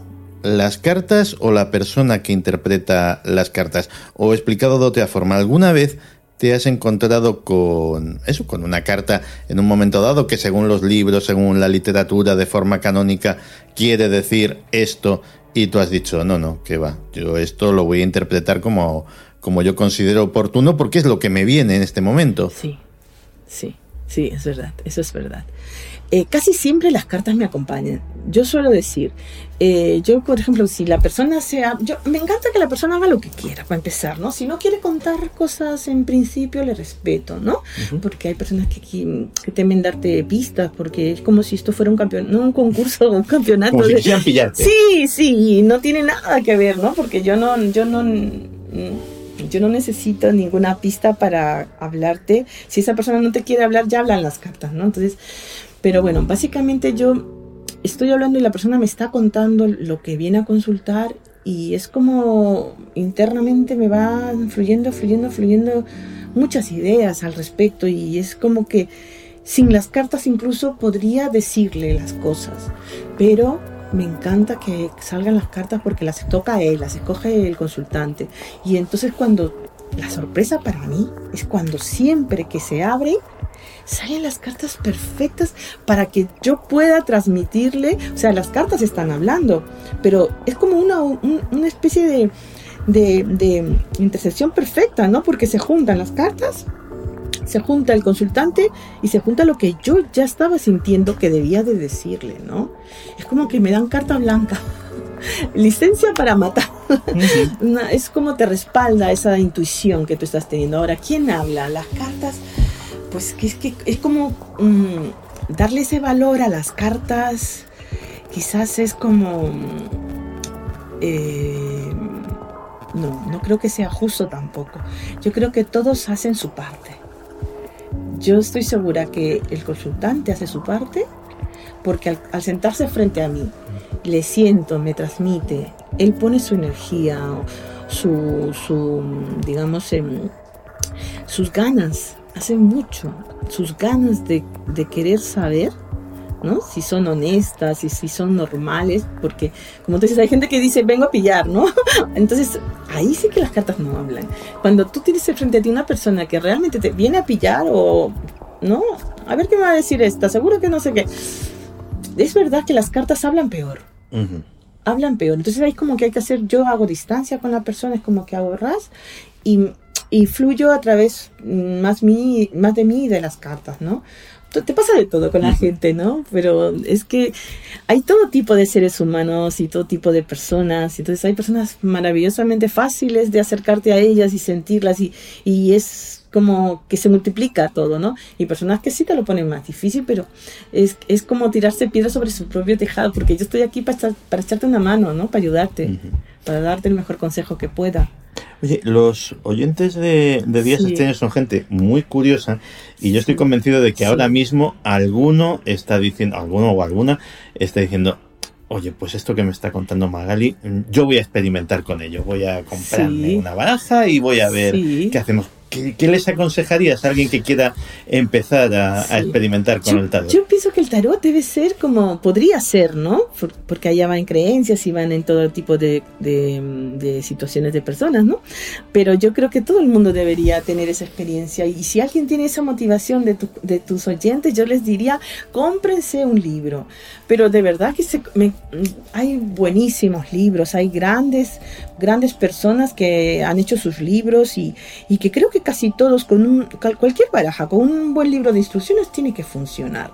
Ahora, eh, a mí me encanta este libro de, se escribe en español, sería H-A-J-O B-A-N-Z-H-A-F, Hayo Van. Este maravilloso libro de Aprende a consultar el tarot te lo pone muy fácil desde el principio porque desde el inicio te da las posiciones de todas las cartas y puedes ir profundizando y, y es, em, tiene una base profunda, junguiana y, y me encanta. eh, cómo, cómo lo tiene preparado, mira, en las cartas generales, terreno profesional, el ámbito de la conciencia. Este es un librito que cualquier persona realmente puede, puede hacer sus primeros pasos con muy buenos resultados, ¿no? Ujú. Y, y, bueno, grandes libros, yo me encanta este Salinicos de Jung y el Tarot, hay muchísimos libros, muchísimos, el de Jodorowsky está muy bien, La vida del tarot, grandes autores, la verdad, que es coger las cartas y lo primero que yo sí que les aconsejaría es que sus primeras experiencias tendrían que ser como cogerte los arcanos mayores, ponértelos en fila delante de ti y apreciarlos como si fueran grandes obras de arte. ¿Lo son? Sí. Sí, te hablan solos. Tú coges un, un arcano y lo empiezas a mirar, mira. Y puedes Son empezar. muy bonitos. Claro, tú tienes que sacar primero qué, qué, qué sensaciones te transmiten. Como si mirases un cuadro. Así, primero la sensación general. Entonces tú dices una sensación general, pero además vamos a separarlo por sensación, digamos, emocional. ¿no? Porque esta te puede dar como una sensación positiva, ¿no? Este, ves a esta mujer como bien colocada, una reina, bien, una emperatriz, ¿no? Entonces, como una emoción inicial, ¿no? Aquí, pues en la torre, la emoción puede ser de no saber qué pasa. ¿no? De muerte- desastre. de desastre, de repente, ¿no? La muerte, pues tú dices miedo, uy, esta carta, pues la rueda de la fortuna, cosas, una primera e- emoción. Luego, eso, vas, a- vas viendo a nivel intelectual qué, qué te pueden transmitir, a todos los niveles, ¿no? De espíritu, qué me puede, qué, qué me puede transmitir. Entonces, como un presentarse con ellas, ¿no? Tú abres tu baraja de tarot y te empiezas a presentar una a una, ¿no? Y luego, como un trabajo diario cada día, debes sacar una carta y tienes que, como se dice, vivir con ella, echarte el, escoges un arcano, dices, he escogido el sol. Entonces, voy a analizar hoy en mi vida cómo esta carta se proyecta en mí. Ujú. Entonces, mi, mi relación con las personas, en mi relación con el trabajo, em, qué cosas eh, las veo asociadas a esta carta, ¿no? Entonces, coges otra carta, vamos a ver cuál carta, la carta de la templanza, que es la carta de la justa medida. En qué cosas acierto, en qué cosas mm, tengo más paciencia. Entonces, puedes ir como viviendo el arcano. Es para una persona que se inicia, yo le aconsejaría que viviera los arcanos Ujú. uno diario y que escribiera en un cuaderno todas las experiencias que va teniendo con él a diario durante 22 días puedes terminar en un mes con experiencias muy interesantes y luego la otra recomendación que les haría es eso imprimírselas de, creo que las pueden encontrar en internet en blanco y negro y colorearlas porque así te vas fam- familiarizando Mm. más. Las te pones a colorearlas y cuando vas coloreando es cuando te fijas en los detalles. Que es, ¿Por qué esta lluvia es así? ¿Por qué aquí en la luna hay un cangrejo? ¿Qué sí? Entonces, ya ese es un aprendizaje que se te queda, pero de- muy, muy, muy bien, porque vas al libro y ves y dices, y analizas, pero las vives en tu vida normal, ¿no?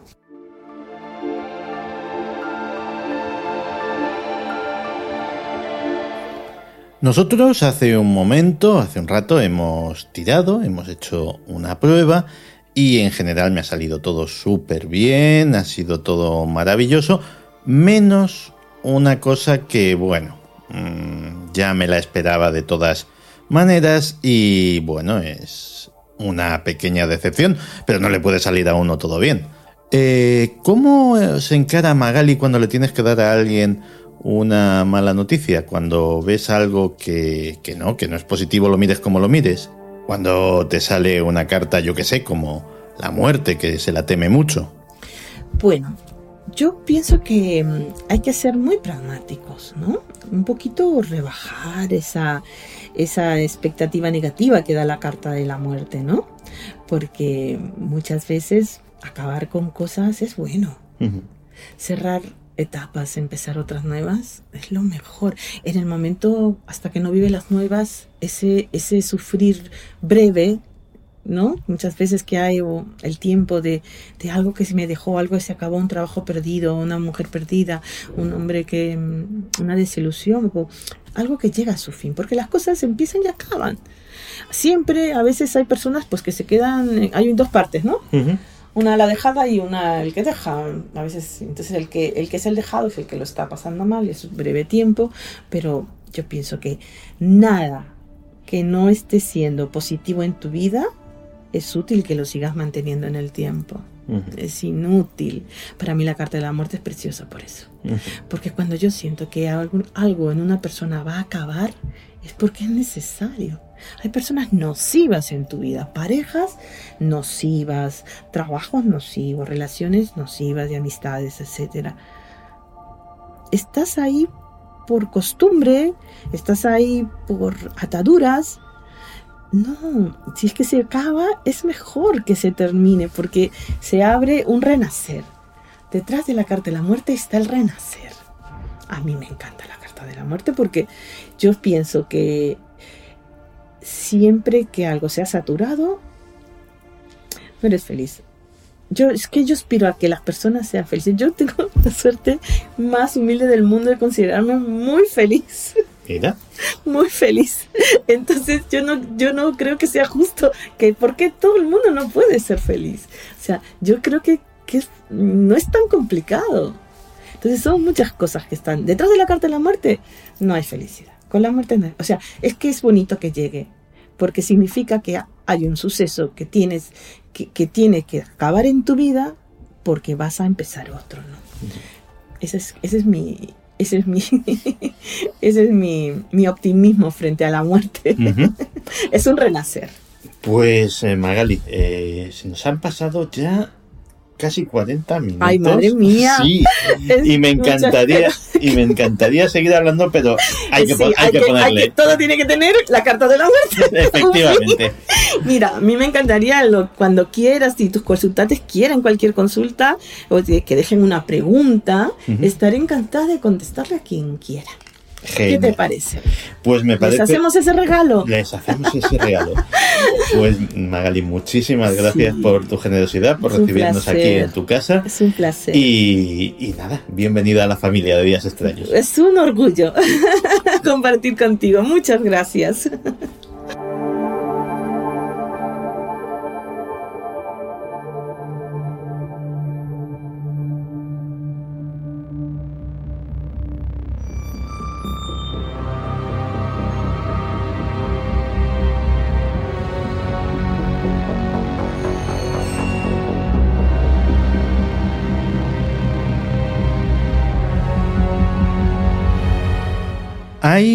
Quien dice que nuestra época pasará a la historia bajo el nombre de la era del yo.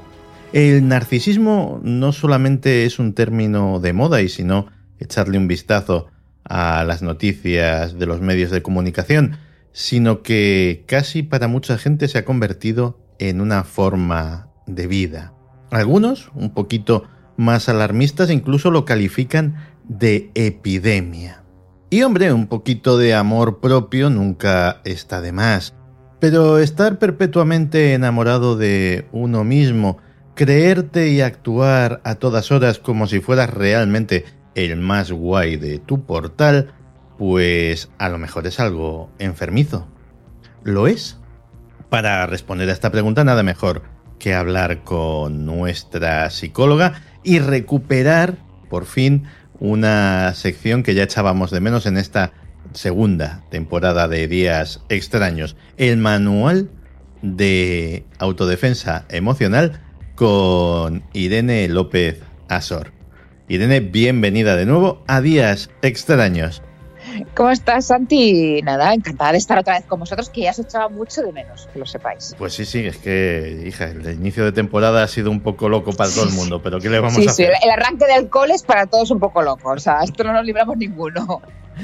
Oye, eh, es verdad, el narcisismo, mm, tú pones ahora mismo en, en Google una búsqueda eh, y le pones eh, el último año y hay multitud de artículos, multitud de datos. Parece que es una cosa que, se ha puesto de repente muy de moda, ¿no? Pues sí, parece que se ha puesto muy de moda y eso que fíjate que es un trastorno que, que, lleva catalogado desde hace muchísimos años. Eh, vamos, incluso desde la mitología griega, o sea que imagínate dónde nos podemos remontar totalmente a, a los inicios de casi de la historia. Pero sobre todo, yo creo que lo que, lo que llama más la atención es que antes, por ejemplo, eh, tú te hacías una foto con la antigua cámara de toda la vida de Dios, hablo hace 30 años o 35 o 40, y decían, ¡hala, qué narcisista eres! O te ponían, te pintaban un retrato y lo colgabas en el salón de tu casa y era como, ¡hala, qué narcisista es esa persona que tiene un retrato de su, de, en el pleno salón! En cambio, hoy en día está normalizado el ser narcisista porque nos hacemos selfies, que es el principio del narcisismo, porque estamos con los filtros para vernos cada vez más guapos y más queridos y más admirados. Es decir, sin querer estamos cayendo socialmente en un trastorno que es un trastorno de personalidad. Entonces tenemos que tener mucho cuidado porque nos aleja de un comportamiento normalizado y nos aísla eh, de un patrón social. Entonces está muy bien hacernos selfies, está muy bien poner filtros, pero hasta cierto punto. De hecho, me parece que este exceso en redes sociales y este exceso de, de ahora me hago una foto, yo, o sea, no necesito a nadie ya para hacerme la foto, cosa que antes por lo menos necesitaba a alguien para sí, que uno que pasase por la calle, por lo menos. Sí, por lo menos que me dijera, bueno, hazme una foto que sea aquí en la esquina o píntame un retrato. Pero ahora mismo eh, lo, lo peligroso es que ni siquiera tenemos la necesidad de tener a esa otra persona, aunque sea para tomar una foto o para hacernos una imagen de nosotros mismos. Por lo tanto, estamos llegando a un patrón de trastorno narcisista que os lo voy a definir un poquito para que sepamos de qué. Sí, de eso qué te iba a preguntar, hablando. ¿cómo lo definimos? Pues mira, eh, eh, lo que se caracteriza es porque eh, es una persona que presume de grandiosidad, que necesita una profunda admiración y sobre todo que no tiene empatía con los demás. Puntualizo lo de la admiración y vuelvo a las redes sociales. ¿Cuántas veces estamos enganchados por el tema de los likes? Porque no me dan likes a mis fotos. Es decir, ahí están patrones narcisistas encubiertos. Pero el momento que una persona no recibe los likes necesarios, está con un trastorno narcisista, que es una patología y que tiene que ir a un profesional porque tiene un problema. Y luego una cosa que se da hoy en día, y esto seguro que os va a encantar, es que las personas con este tipo de trastorno se creen que son de vital importancia en la vida de todo el mundo. Ya. Es decir, dos puntos, comitas.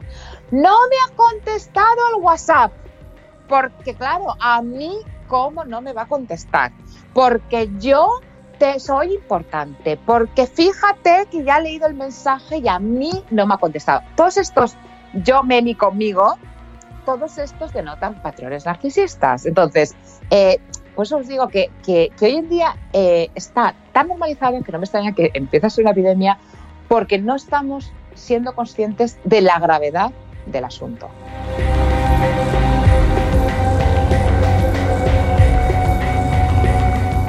Oye, todos los perfiles de personalidad que pueden ser anómalos eh, tienen una víctima. Unas veces el que los eh, padece y otras Mm. el que los padece indirectamente. En este caso, el narcisista, ¿para quién es más dañino? ¿Para sí mismo o para los demás? Pues es el, el principal problema eh, para los demás, porque él no tiene, o sea, en la definición hemos dicho que hay una falta de empatía. ¿Qué significa esto? Que yo no empatizo o no siento las emociones del otro.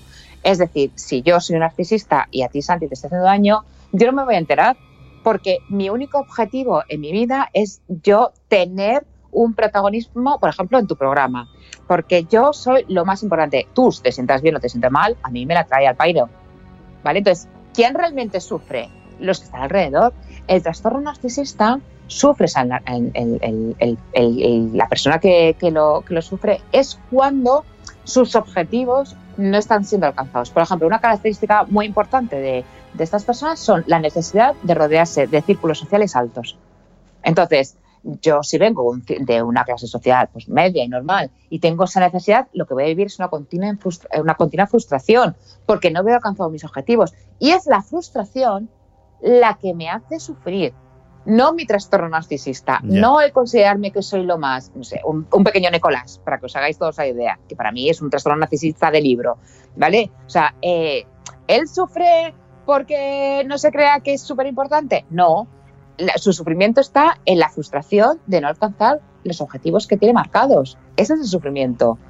Y cuando aterriza en la realidad o cuando su círculo le puede decir, no estoy hablando a rayar del todo Nicolás, ¿eh? hablo de en general, que me estaba un poco oliendo, eh, es cuando los demás dicen, oye, es que tú tienes un problema, es que tú te crees que eres el centro del mundo, oye, es que los demás tenemos vida. O cuando, por ejemplo, por lo que decía antes del móvil, pues necesito hablar contigo, Santi, y te estoy dando la brasa al móvil y y llega un momento que me dices, oye, Irene, es que igual te pasa algo, que no, que, que yo también tengo vida.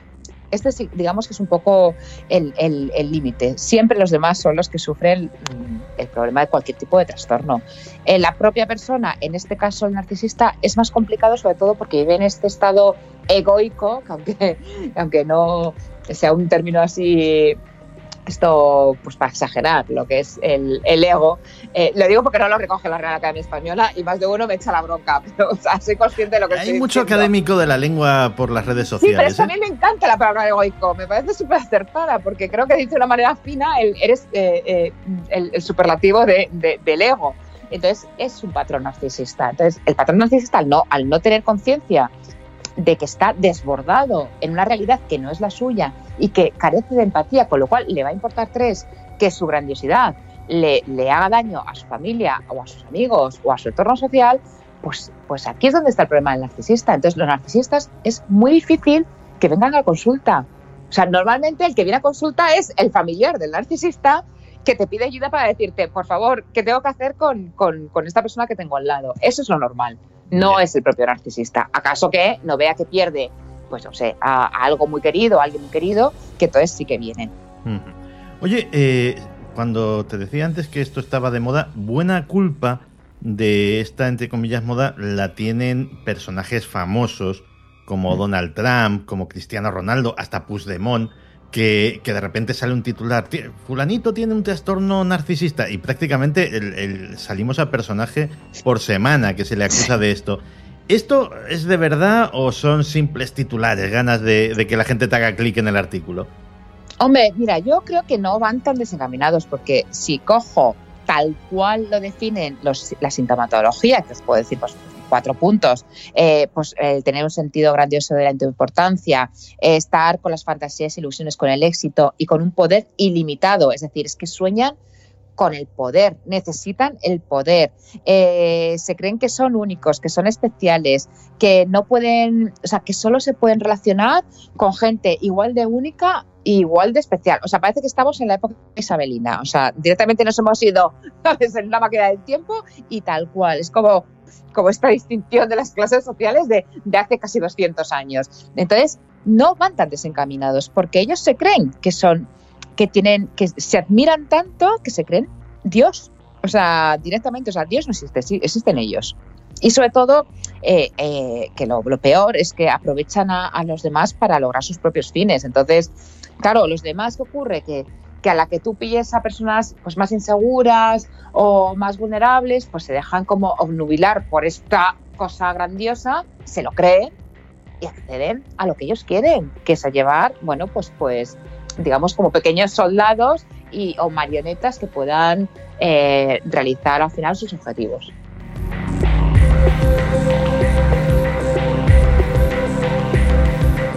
¿Esto qué lo causa? ¿Hay alguna causa ambiental, un trauma de la infancia o directamente es un rasgo innato de la personalidad? Pues mira, eh, los últimos estudios hablan más bien, esto es lo de siempre, de un modelo más eh, biopsicosocial, es decir, hay unos factores biológicos que yo sí que me creo que hay unos factores biológicos, porque por ejemplo, lo que decíamos antes la falta de empatía, se ha demostrado ya que las personas con el lóbulo frontal un poco más disminuido, con menor tamaño, tiene esta falta de, empatía. ¿vale? Es una línea muy interesante ver, la parte biológica. Eh, la parte genética, en qué modelo. O sea, cómo eran los padres, los abuelos, los tatarabuelos, hombres o mujeres, y los factores sociales. Sí que es verdad que dentro de los factores sociales hay una característica muy común en la mayoría, pero en general hay más hombres que mujeres, también os lo digo desde ya. Eh, es que normalmente suelen venir de estratos sociales muy bajos y hay como una necesidad de demostrar a ese estrato social bajo de que ellos sí que son, han sido posibles, ellos sí que han sido posible, han sido posible llegar, eh, han podido llegar a lo más alto y es como vosotros no, pero yo sí, ¿vale? Es, es estos complejos de inferioridad que se transforman en realidad en complejos de superioridad, pero al final no deja de tener una base de inseguridad en ellos mismos. Yo hay una parte del proceso, ya idos al tema social, que, me maravilla, porque cuando yo era pequeñito, hmm. hace muchos años, eh, la vanidad era un defecto. Y ahora parece que. sigue siendo vanidad, sigue siendo un defecto. Pues socialmente yo creo que se percibe como una virtud en según qué círculos. Eh, bueno, pues, pues, pues, vamos, de hecho, eh, te voy a decir un poco de memoria. yo juraría que la vanidad no es un pecado capital. Eh, soberbia. La soberbia, es lo vale. Que más se parece, sí. Vale, no, exactamente. O sea, es decir, eh, de hecho, pues sabe que tiene una connotación religiosa. O sea, uno de los motivos por los cuales, eh, de, los hábitos y de, no llevar, o sea, la gente religiosa vestir muy sencillas es justamente para quitar toda la vanidad. Entonces, eh, la vanidad es mala siempre, o sea, en cualquier época de la vida. A día de hoy, lo que pasa es que como hay tanta inseguridad en realidad y está la sociedad tan perdida, porque esta es la realidad, eh, ¿dónde nos podemos jotar? Pues en una figura artificiosa de nosotros mismos. Entonces, si yo no tengo a nadie que me diga que soy maravillosa y que soy estupenda, pues ya me lo digo yo misma, mm, conmigo misma, y, me, hincho yo sola porque estoy tan sola que no tengo a nadie que me lo reconozca. Entonces, aquí hay una línea Mm, que, ¿cómo os diría yo? Eh, muy frágil. Porque por un lado nos están diciendo mensajes todos los santos días de quiérete a ti mismo, porque tú eres maravilloso, porque tú eres lo más importante. Sí, tú eres maravilloso, tú eres importante y estoy totalmente de acuerdo que hay que a uno mismo para empezar a querer al otro. Hasta ahí de acuerdo. Ahora, vivimos en sociedad y vivimos no aislados en el monte, sí, algunos sí, tienen, esa lección de vida de a pocos, pero lo normal, y la gente a pie, vivimos rodeados de gente, nos cruzamos con gente en todos lados. Entonces, tener ese sentido de la vanidad, lo único que va a hacer es alejarte de la realidad. Y cuanto más alejado estés de la realidad, eh, más frustraciones vas a crear, más inseguridades vas a tener, más tendencia a la depresión vas a tener, porque nunca vas a alcanzar tus objetivos, porque no estás en la realidad. Con lo cual tus objetivos, al no ser reales, no los puedes cumplir nunca. Pero eh, es que efectivamente, yo lo que voy notando en gente normal, en gente a la que trato, gente con la que tengo contacto en las redes sociales, es que hay un desajuste entre las expectativas y los mm. logros que realistamente son posibles, mm. que, eso tiene que generar un montonazo de ansiedad, ¿no? Bueno, pero porque, bueno, que es un montonazo, pues que tienes los cuadros de ansiedad generalizada a la orden del día y todo el mundo pues con ansiolíticos porque no se puede. ¿Por qué? Porque los impactos sociales de la necesidad de alcanzar unas metas que no son reales, porque te las impone un poco la sociedad y porque te dejas mm, llevar, no te da tiempo. Es que el, el cerebro humano no está adaptado para el 2018, no sé cómo decirlo. Es decir, necesitamos parar, necesitamos descansar. y lo digo muy en serio, porque si no, va todo tan rápido que, es muy fácil perderse. Y porque encima, como hay tanta información y hay una sobreexposición de la información, tú te crees que tienes que ser como los demás. Y, por ejemplo, todo el mundo puede ser youtuber. Ah, claro, es que muy fácil. Coges una, el teléfono, tú te grabas un, un vídeo, hablas de lo que te dé la gana, lo cuelgas en YouTube y te forras. Y la realidad es que tú grabas un vídeo y te ven cuatro. Eh, los podcasts. Pues los podcasts o eres un profesor como un pino como tú y entonces estás en el lugar que te corresponde estar, no, porque tienes una audiencia después de muchísimos años, con muchísimo trabajo detrás, con muchísimo esfuerzo detrás, y no es porque un día Santiago Camacho decidió, pues voy a hacer un, un que también, pero hay una profesionalidad de muchísimos años detrás que es lo que recoge el fruto ahora.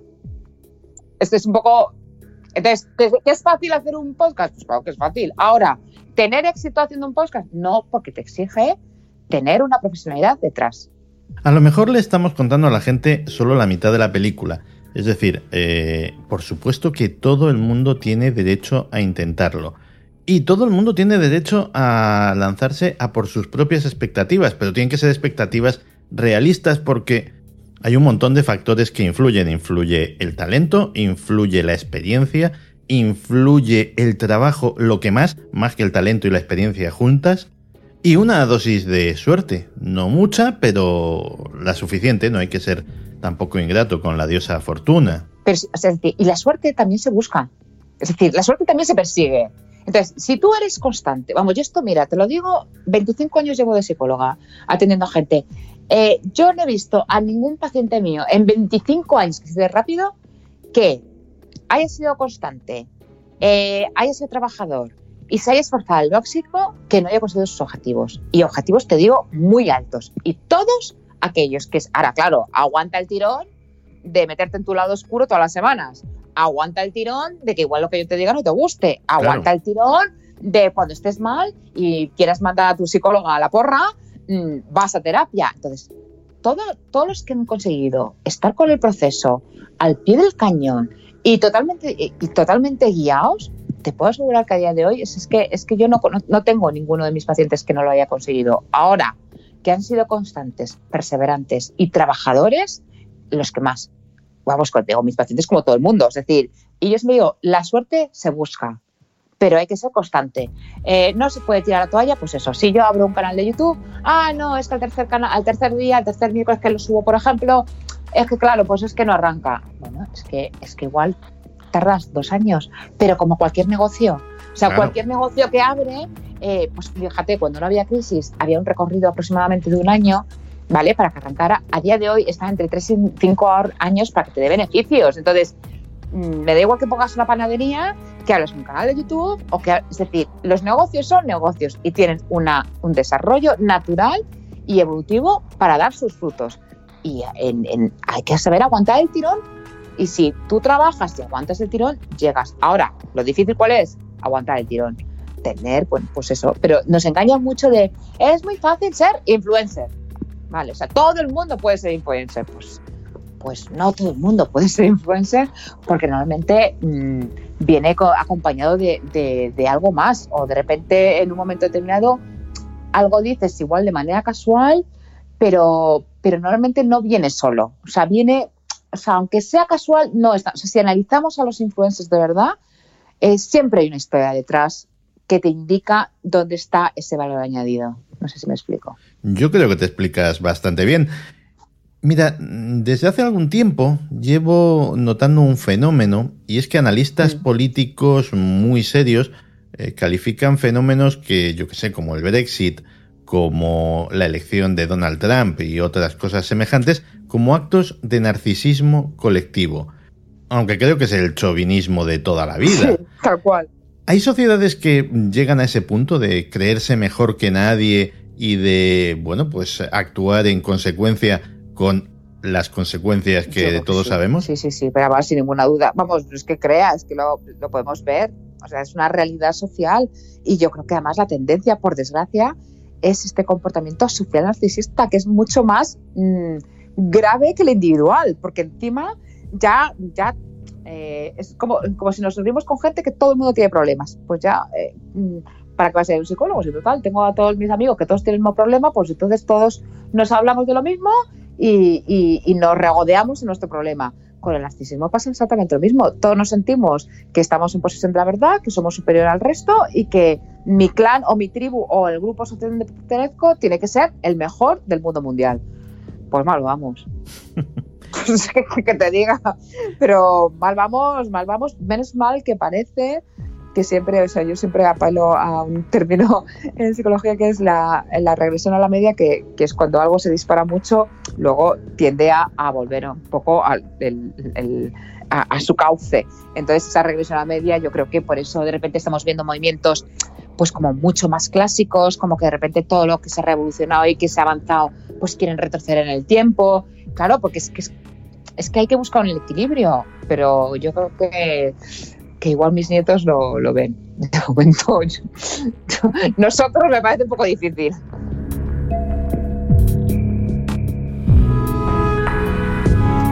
Y hablando de nietos, yo creo que una de las cosas más complicadas del mundo es eh, tener un hijo y educarlo sobre todo.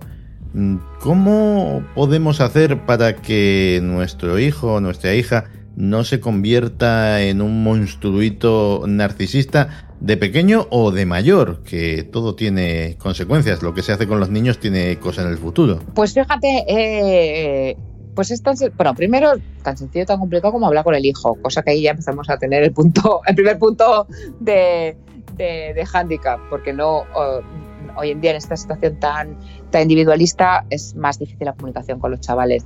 Yo hablo con mis hijos de tal cual, ¿eh? O sea, es decir, a mí me parece fenomenal que os pongáis 50.000 filtros, que mona con los filtros de orejitas del Snapchat, pero eh, la tierra es esta y hablo mucho, o sea, mmm, mucho, porque es necesario. Y hablando mucho, con coherencia, incluso así, mmm, muchas cosas siguen haciendo, pues como todos los adolescentes, a, su ritmo, es decir, no, no consigo llegar siempre a los objetivos, pero sí que hay que hacer un esfuerzo de explicarles la realidad, de, de no te escondas detrás de un filtro, o sea, tú te quieres poner un filtro, me parece fenomenal porque te apetezca, pero no porque quieras tapar que te sientas gorda o que te sientes fea o que te sientes eh, pues poco favorecida. O, es decir, que no tape una realidad. Tú eres como eres y luego el resto, pues que cada uno vaya un poco analizándose y luego sobre todo que se ayuden unos a los otros. Yo es lo que, por lo menos a mis hijos, eh, el valor principal que intento inculcarles es, es la ayuda y la compasión al, al, al lado. Eso, vamos, están de mí hasta, el, las narices, pero se, se, lo meto en vena.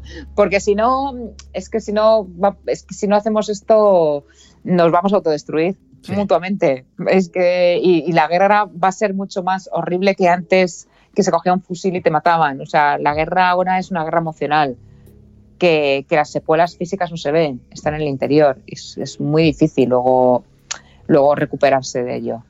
Pues Irene, creo que le hemos dado un repasito bastante importante a sí, este asunto y este asunto de máxima actualidad. Así que nada, muchísimas gracias por volver a Días Extraños, que es tu casa.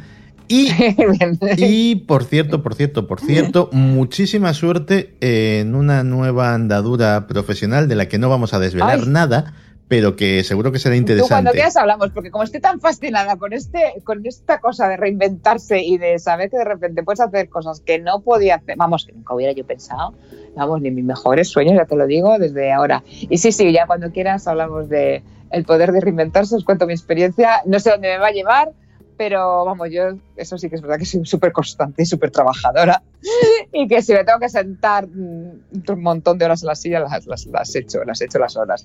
Así que nada, ya os iré contando. Tú pregunta cuando quieras y yo cuento. Bueno, bueno, dejamos a la gente con la duda, con el interingulis, que el misterio es muy importante en días extraños. Exacto, con el misterio, querido Santi. Irene, muchísimas gracias. Un beso. Un beso fuerte a todos. Ma.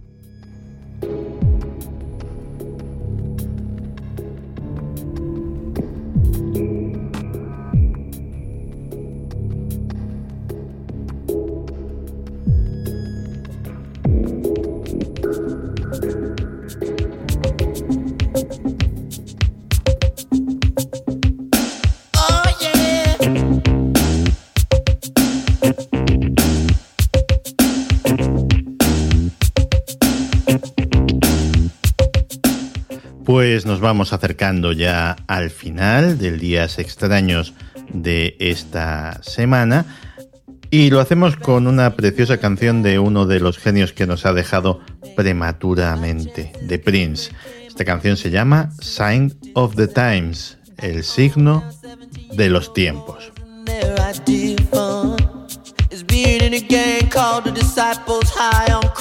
Y os tengo que confesar que esta canción estuvo en su día, junto con otras muchas, nominada para ser la sintonía de días extraños, porque su letra, y os recomiendo que le echéis un vistazo, porque su letra representaba todo lo que quería que fuese Dex, en qué zonas de la realidad queríamos centrar nuestra vista y la crónica de qué cosas quería escribir con la palabra.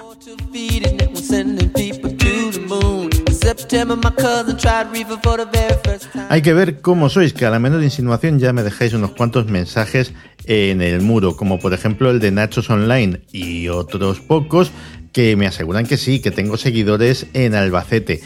Vale, no lo dudaba, simplemente era un comentario porque básicamente me dejáis el micro tres horas aquí a mi merced todas las semanas y yo creo que sería mucho pedir que no soltase alguna simpleza de vez en cuando, ¿no?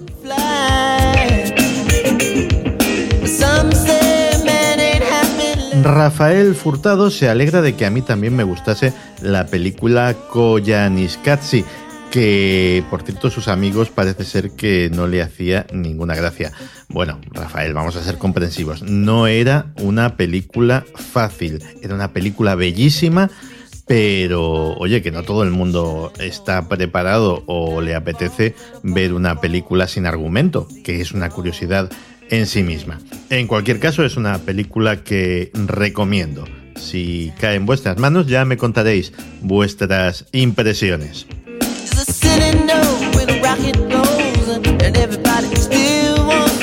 Luna y Nube me comenta que la parte de Jezabel Martínez del programa pasado, el tema de música sagrada y geometría, le ha parecido directamente mágico. Y la propia Jezabel eh, me dice que ha tenido una repercusión tremenda, que ha habido muchísima gente interesada en su trabajo esta semana y yo me alegro infinito. Por cierto, que eh, me he aprovechado del permiso que me dio y en este programa hay música suya enriqueciendo días extraños.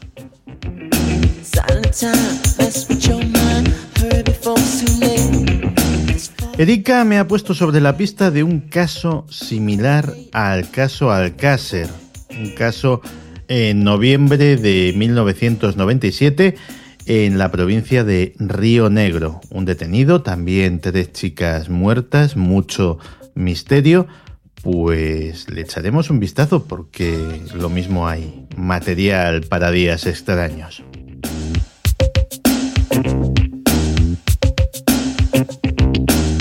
Y me he encontrado con que lo de la conspiración Q tiene sus seguidores en España, algunos os ha interesado, otros tenéis vuestras dudas y luego tiene sus abiertos detractores como la tortuga de Aquiles, que nos cuenta que lo de la conspiración Q le suena a la versión 2.0 de los protocolos de los sabios de Sion una mezcla prefabricada de leyendas urbanas, viejos mitos llenos de los prejuicios más cavernícolas, desinformación intencionada, un ápice de verdades de perogrullo, todo bajo el intento de echar culpas fuera y no caer en la cuenta de los desmanes del zar de turno.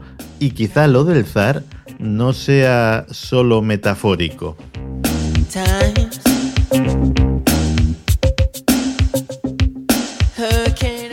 Y aquí termina, aquí termina la edición de esta semana de Días Extraños. Ha sido un privilegio mm, compartir con vosotros estas casi dos horas de tiempo. Os agradezco mucho vuestra paciencia, vuestro tiempo, vuestro apoyo, vuestros comentarios y el apoyo económico de mis productores, de mis mecenas. Sin ellos, días extraños no sería posible y esto no es una frase hecha, sino que es una realidad como la copa de un pino. A estos últimos, a los mecenas, los espero dentro de un ratito en la tercera hora y el resto nos escuchamos en siete días. Ah, y por cierto, tened muy presente eso que decía Abraham Lincoln, porque puedes engañar a todo el mundo algunas veces, Puedes engañar a algunos todo el tiempo, pero lo que no puedes hacer es engañar todo el tiempo a todo el mundo. Y mira que lo dijo hace años, pero aún así sigue habiendo gente intentándolo. Sed muy felices.